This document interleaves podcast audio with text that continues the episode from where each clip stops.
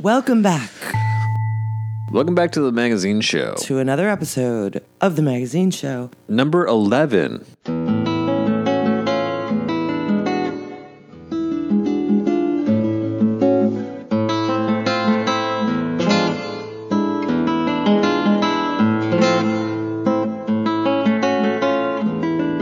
Now, part two of The Unmarried Wife, brought to you by New Dromedary Mix.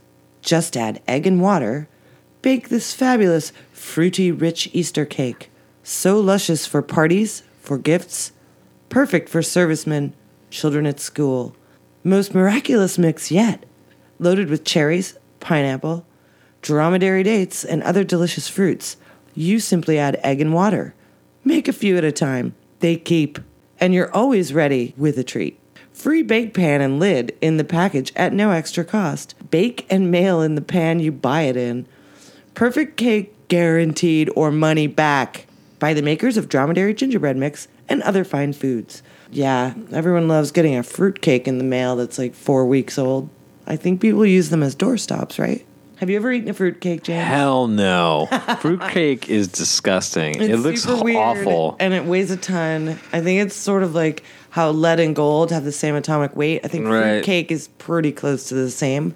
looks nasty. I remember when I was a kid, my parents occasionally would get one at Christmas time, and those things would just sit in the tin that they arrived in for like months. Oh man, I've seen fruit cake around, but I don't. People send it to people mm-hmm. it used for holidays, quite a thing. I can't think of anyone I don't know who's ever eaten it. I think it's one of those things that sits goes, around for a long time and gets thrown out eventually. It's sort of like embarrassingly, you're like, let's watch and see what its half life is. You Yeah. know, um, how long does it take to decompose? I think it's one of those things that probably started as a tradition in the pre-refrigeration. sure, You know, and Yeah. it's like, oh, here's a way that you can actually have something sweet and fruity in the dead of winter because they put all sorts of spices in it and it's preserved. These dried fruits, So you've had fruitcake? What does it taste like? just the way you'd imagine it tastes. I like. don't. I mean, I imagine just really sweet, gooey crap. It's it shouldn't be called cake. I mean, it would be better off just not bothering even putting the the cake part in and just giving someone some freeze dried fruit. It's sort of um, I guess the cake part is a little bit too granular. Fruit cake tastes just the way it looks. Previously on the unmarried wife. I was lost in a tangle of terror and bliss, of fear and rebellion, of mad love and frightened guilt.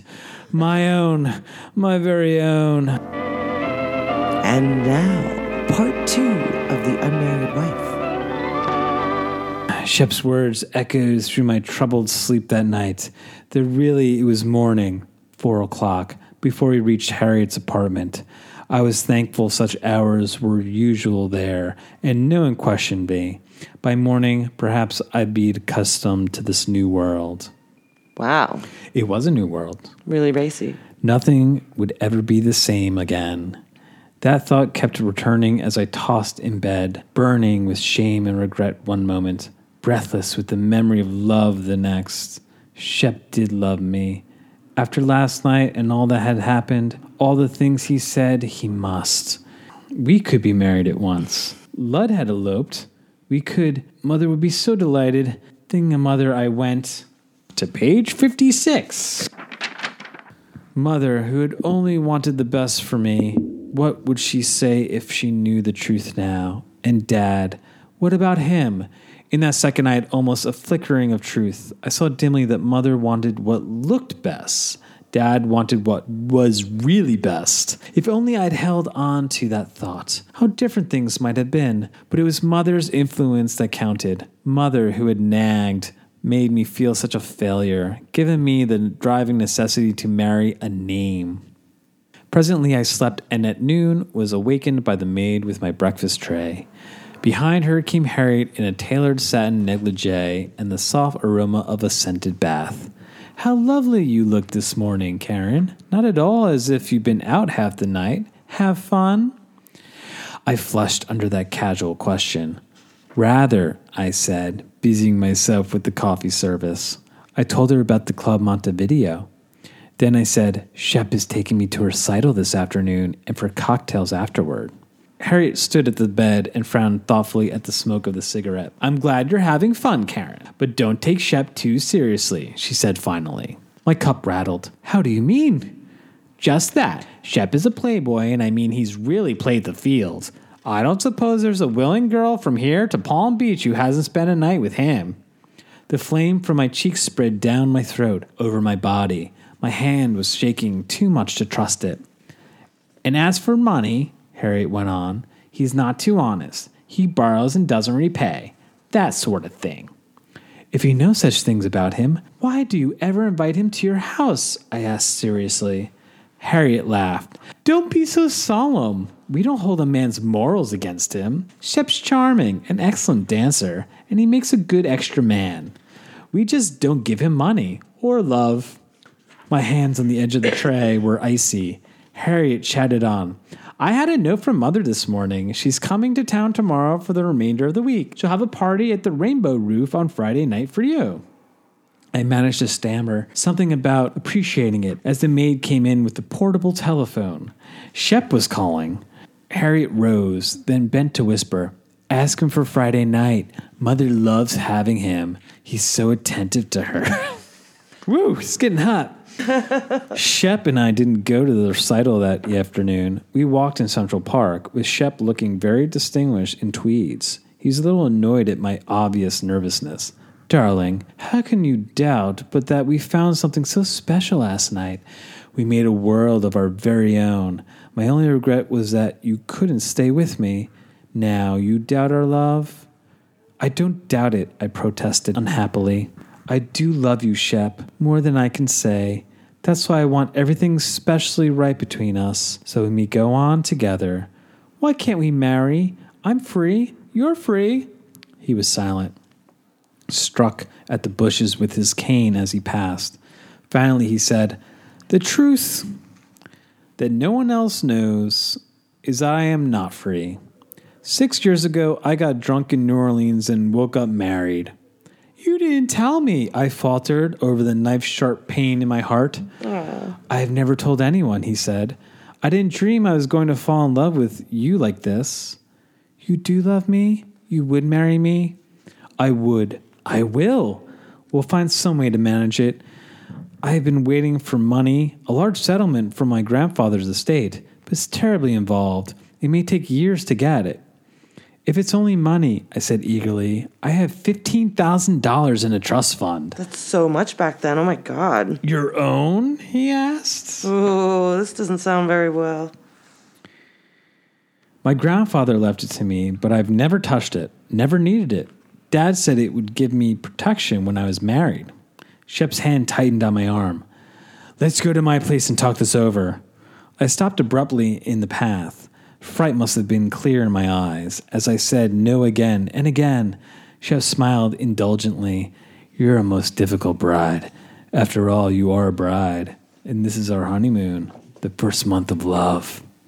We must wait, I managed huskily. Finally, I convinced him. But as we reached Fifth Avenue and Shep called for a cab to take us to the popular bar for cocktails, he whispered to me, We shan't wait long. when I returned to the apartment that afternoon, Harriet's mother, Aunt Julia, had arrived. There was also an le- airmail letter for me from my mother.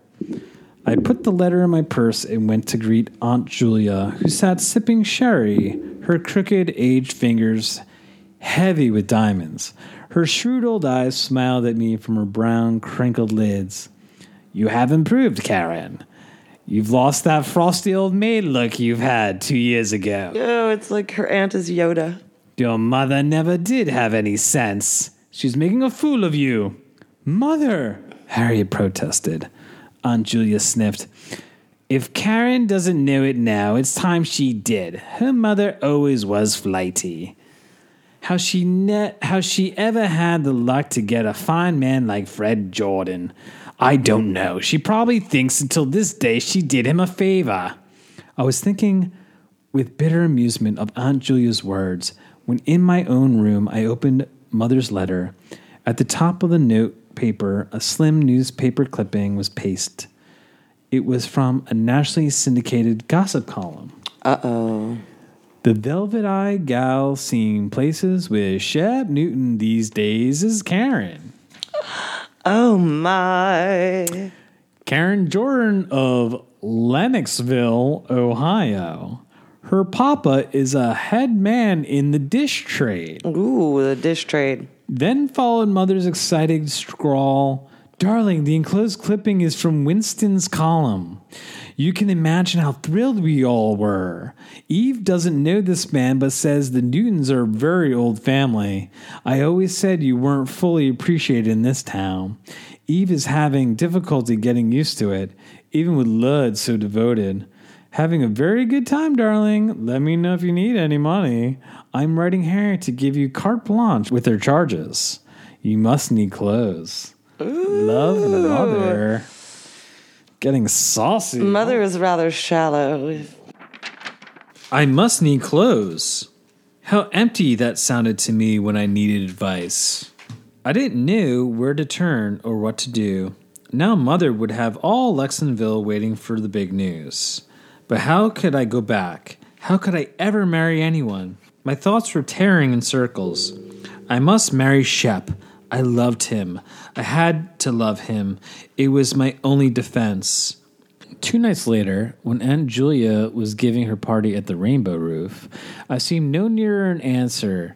Since Shep and I had been the play, Aunt Julia and the others were seeing we were going to another theater and were to meet them afterwards. When I was dressed, I went into Aunt Julia's room. The old lady was sitting at the dressing table, powdering her heavy lined face. She grinned at me. Doesn't help much, does it? she said, putting down the puff. But I never stopped trying. Hand me my purse, dear. The big one on the chair. From it, she extracted a flat package of new bills, mostly tens and twenties, fastened them with a gold money clip, and put them in her evening bag. I watched her vain old hands, fascinated, as she transferred articles from one bag to the other. I'm glad you're bringing Shep Newton. He's always so attentive, makes me feel young. Don't be late joining us. I never stay out after three. On the way to the theater, Shep was quiet. He seemed worried. When he did rouse himself, it was to coax me to come home with him after the party. I knew the arguments by heart. I clung to my refusal, but his arguments increased my own unhappy confusion. I did love him.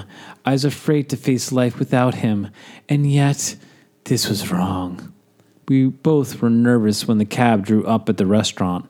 Shep reached for his wallet, then shrugged.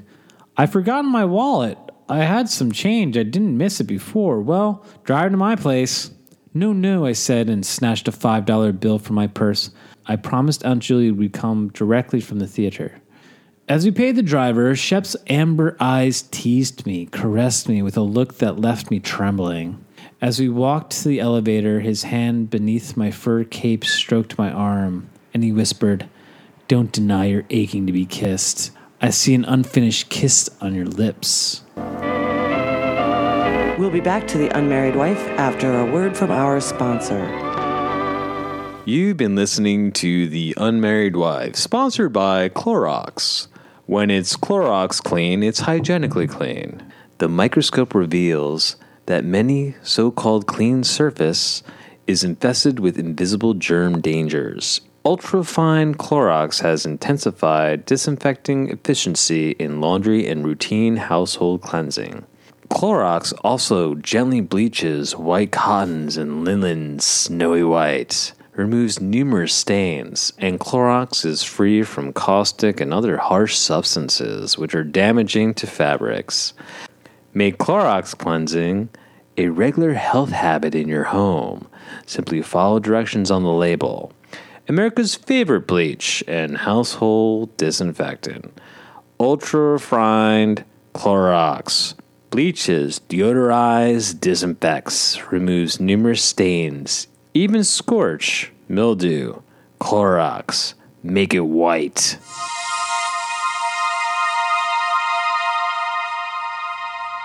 Confidentially by True Confessions. It is often said that the most valuable advice on marriage is given by old maids and bachelors just as the most hard bitten counsel on how to raise children come from those who are childless. However, I think Judge Joseph Sabath of Chicago who on the eve of his 71st birthday confesses to having spent 31 years listening to 52,679 divorce cases, can't be considered an authority on marriage and the causes of divorce. I'm sorry, he's not an authority on marriage. He's an authority on, on divorce On divorce proceedings in a courtroom. In a courtroom, yeah. So- but he said just like how you know people who don't have children have the most like hardcore advice. Eh, Ah, okay. he's putting him in that category. All right, that's fine. Judge Joseph Sabath of Chicago can be considered an authority on marriage and the causes of divorce. Judge Sabath, who was himself married at the age of 17, counsels against short courtships and May and December matings. Because Judge Sabath has presided over so many marriage breakups, I think his advice on how to stay married is worth heeding. He urges young couples not to live with in laws, not to let finances just work out, but advises a careful budgeting of finances. He advises young brides to learn how to cook and how to avoid tin can meals, and not to forget that marriage is a sacred pact cemented firmly when the couple has children. These seem simple, common sense rules, easily abided by, don't they? Then why, one wonders, are there so many divorces? Are there really a lot of divorces in 1941? Well, compared to none, I suppose. Here is a problem that all the sages and the experts cannot seem to solve. Perhaps when men are wise enough to work out the problem of keeping out of war, the problem of a more equitable distribution of wealth, and the problem of making democracy workable for the world, they will then be able to iron out the wrinkles in marriage. Alas, none of these things have gotten better. They only get worse. Hmm. if it was only so easy. And now, welcome back. At the restaurant, the others had arrived. As Aunt Julia said, Shep was most attentive to her. He kissed her hand, complimented her, retrieved her bag, which she dropped often from her sloping lap, suggested a special dish for a late supper. As we danced, and I absorbed the dazzling beauty of the setting and watched Shep nod and chat to celebrities and beautifully groomed men and women, my own confusion only increased. Shep was known, accepted, and understood here as Aunt Julia understood him.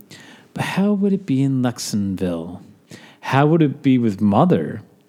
She had always had money, but the distance from Lennoxville to the Rainbow Roof was more than ordinary miles. Mother said that Eve was unhappy in Lennoxville. How then could I hope to fit Shep in such a background? Shep startled me out of my preoccupation. There seems to be something wrong at our table, he said, and led me off the floor, threading our way through dancers. I tried to recall afterward how he looked as he said that, but I could remember nothing except his gloom of the early evening was gone. When we reached the table, Harriet and Aunt Julia both talked at once. It seemed Aunt Julia's purse had fallen again. When a waiter picked it up, the purse was open and the money clip and money were gone. I had $250 in it, she said. You saw me put it in there, Karen. Yes, I did, but I can't be far. Is Madame sure it was in her purse when she reached here? The waiter asked. You may have dropped it in the cab. There was much talk and discussion and search with no success. Finally, George Bryce said we could consider it his party, and we all set about cheering Aunt Julia, to whom the loss of $250 was no serious matter. Then suddenly, his eyes shining a light, Shep caught my hand and leaned across the table to George. Something in his very emotion startled me, but before I could speak, he said, This really should be my party. Karen and I were married last Monday. There was a great hollow feeling in my head. I tried to speak, but my throat was dusty dry. Aunt Julia laughed noisily, and Harriet said, Good heavens! George and Shep shook hands. I wanted to stop them, to cry out it wasn't true, but Shep was talking fast and convincingly. We agreed to keep this a secret. Karen didn't know I was going to tell you tonight, but I could see it wasn't fair to her. The party suddenly turned madly gay, with Harriet shooting me desperate looks that were apologies for her talk that morning. Aunt Julia was chuckling over Mother's reaction, and George ordered more champagne. The orchestra was playing. Shep rose. Our dance, my sweet, he said. How could you do this? I gasped when we were on the floor. They won't check, he said. And you didn't deny it. I told you I'd find a way to have you soon. Ooh. I was frightened and yet happy. The very boldness of it thrilled me. What woman wouldn't thrill such mastery? Now everyone would know. We'd go home to Lennoxville and we could be married secretly. When Shep's divorce was final, it was dangerous, but we were together. I wouldn't have to face Lennoxville and mother alone. The madness, the enormity of what I was doing. I I just wouldn't think of it. At last, it was three o'clock, and Aunt Julia said she had to leave. George called for the check. He looked at it ruefully and turned to Shep. I'm going to have to call on you. I haven't enough cash. Shep handed him two new $20 bills. I looked from that money in George's hand to Shep, caught that flickering, guarded look in his eyes. Your money? You had none in the cab. Shep smiled. That, darling, was merely to, a try to get you to come home with me. Now I have a better way. You're coming. Wow. Oh my God. This guy's an interesting fellow, bastard. Um, it sounded so reasonable. Why should I doubt him? I hated myself for disloyalty. Yet the whole incident added to my frightened uncertainty. The whole party moved out toward the elevators, and Harriet said, Wait for George. He came, looking flushed and uncomfortable. In his hand was Aunt Julia's money clip empty. It was found on the floor of the men's room, he said. Our house is at the next corner. I tried to smile as I said it, but the corners of my mouth were taut. It was more, too, than the raw February chill that left me shivering as Shep swung the wheel and slid the big car to a stop. Nice place your father has, he said appreciatively, looking over the big house set back on the lawn, brown now in winter frost. But when I didn't speak, Shep took my hand. Glad to be here. Yes, but I'm so frightened. They'll know. They must guess. His amber eyes clouded. Not unless you spoil the show. I assure you, darling, you have everything to gain by keeping your head now. At that moment, Mother came hurrying down the walk to meet us. She looked pretty in a bright wool dress, her gray hair smartly set. Her figure was good, and she moved with the energy of a young girl. But all I can think of were Aunt Julia's words Your mother was a fool. She was bubbly with pleasure as she swept us into the house to see Dad, Eve, and Lud. Suddenly, the big living room looked beautiful to me in a way it never had before. It was as if I saw the comfort and security in the walls and carpets and comfortable chairs, which before I had taken for granted. I was seeing everything with new eyes, like a person seeing for the first time at 25. With this new sight, I looked at my sister in law. I saw more than just her loveliness. With her sleek blonde hair in a long page boy bob, the set of her eyebrows, the tint of her makeup, the very the very way she wore a sweater marked her as part of the same smart crowd that gathered in the best bars and clubs, whose grandparents were the dowagers at the symphony concert. Then I caught quick light in her blue eyes, the answering look in Shep's smile. They recognized each other as kindred spirits as easily as two Americans would be drawn together in China or the South Seas. Mother said tea was ready, and I suggested that Shep would prefer a cocktail or scotch. Very quickly, Eve said she'd like a cocktail too. Abruptly, Lud took her up on it. You don't usually drink, Eve. She smiled at him, so solemn and yet so nice, like Dad. I don't usually get the chance, Eve said, but Lud, this is an occasion. Looking at her, Lud melted, plain as butter on a hot plate. Her love was clear in his eyes. That Saturday afternoon and evening, the phone rang constantly. There was a stream of callers, too, including reporters and photographers from the paper. Shep was at his best, and I could see everyone was charmed except Dad and Lud. They were bewildered. But the terrible knowledge that I couldn't speak the truth and the horrible fear that someone else would haunted me. Every day the web closed more tightly, bound with kindness. Everyone adored Shep. We were invited out constantly. Mother was beside herself with joy. Here at last was what she had wanted top social ranking for her children. Eve seemed as pleased as mother and included us in every plan she and Lud made. Coaxed us to buy a house out near theirs, near the country club. She phoned me one evening about a particularly good buy when it happened that I was alone in the living room with Dad. After I placed after I replaced the phone, he said, "What are you and Shep going to do, hon?" We have no definite plans. Shep has always lived on income. He talks about making some business connections soon, but will probably return to New York. At that moment, Mother came in. New York? You can't do that. You must stay here. Fred, you can give Shep a job. He could sell, I suppose, Dad admitted. I'll talk it over with him. And Lud, after all, Lud is a partner. You're the boss, Mother insisted, and Karen is as much your daughter as Lud is your son. Dad laid his hands affectionately on my shoulder. I wasn't leaving her out, he said with a kindness that wrung my heart. Shep, surprisingly, was most agreeable to the selling idea. In fact, he was agreeable to everything in the first month in a way that seemed almost like a release or a man grateful for a narrow escape. Two weeks later, Shep was engaged by Jordan Pottery Company at a salary and commission. On the 1st of March, he left for his first trip, a three week loop around Chicago, Minneapolis, and St. Louis.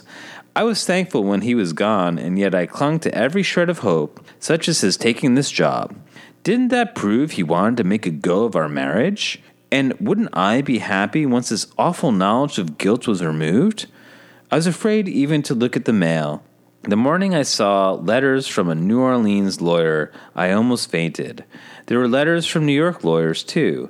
I forwarded them all to him, afraid to ask what they contained. As the days crawled by, I thought I would lose my mind entirely if one more girl told me how lucky I was, or Mother Eve said how much they missed Shep.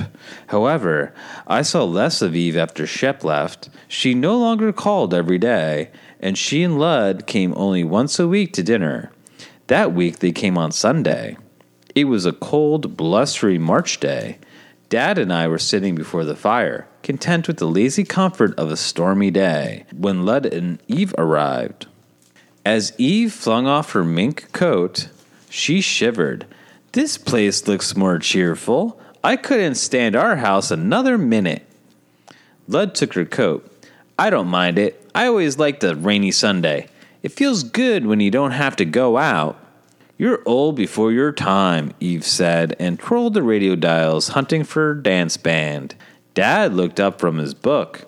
I could see he felt the tensions between them, saw the bewilderment of Lud's eyes. He said, Wait until you have a couple of children, Eve. They'll cheer up the house. Two seem like a dozen on a rainy day. Perhaps there won't be any, she said and I could see Lud wince. Then, as she picked up a good South American orchestra, her hips swayed in time. You should learn a rumba, Lud. Your dancing is so dated. Lud said, I want a drink, and went out quickly of the room. Bring one for me, Eve called, and for a moment the spell was broken. But I knew all the fear and hurt was still there for Lud, the terrible dread of losing Eve. He was the kind who loved once and for always. It was later that week when I stopped at the factory for Dad. It was nearly six. The machines were still, the big offices practically empty. I went through the narrow hall that divided two rows of small private offices to Dad's office at the end. Suddenly, a door opened and I collided with Mark Sampson. I didn't know I could be so glad to see anyone. Feel such a lift of sheer pleasure at the touch of a hand, the sound of a voice. While we said the usual things, I was thinking how little he changed, only to realize with a start I had had a date with him only three months before. It seemed centuries. Wait, who is this again? Is this Fred? Mark Sampson. I Mark- think it was oh, at was the Mark beginning. was sort of the the run of the mill kind of guy that he was like the old slipper. He's the sucker back in Ohio. As comfortable as an old shoe, she said. You have been listening to The Unmarried Wife. We hope you enjoyed listening to The Unmarried Wife. Stay tuned for the thrilling conclusion of The Unmarried Wife next week, only on The Magazine Show.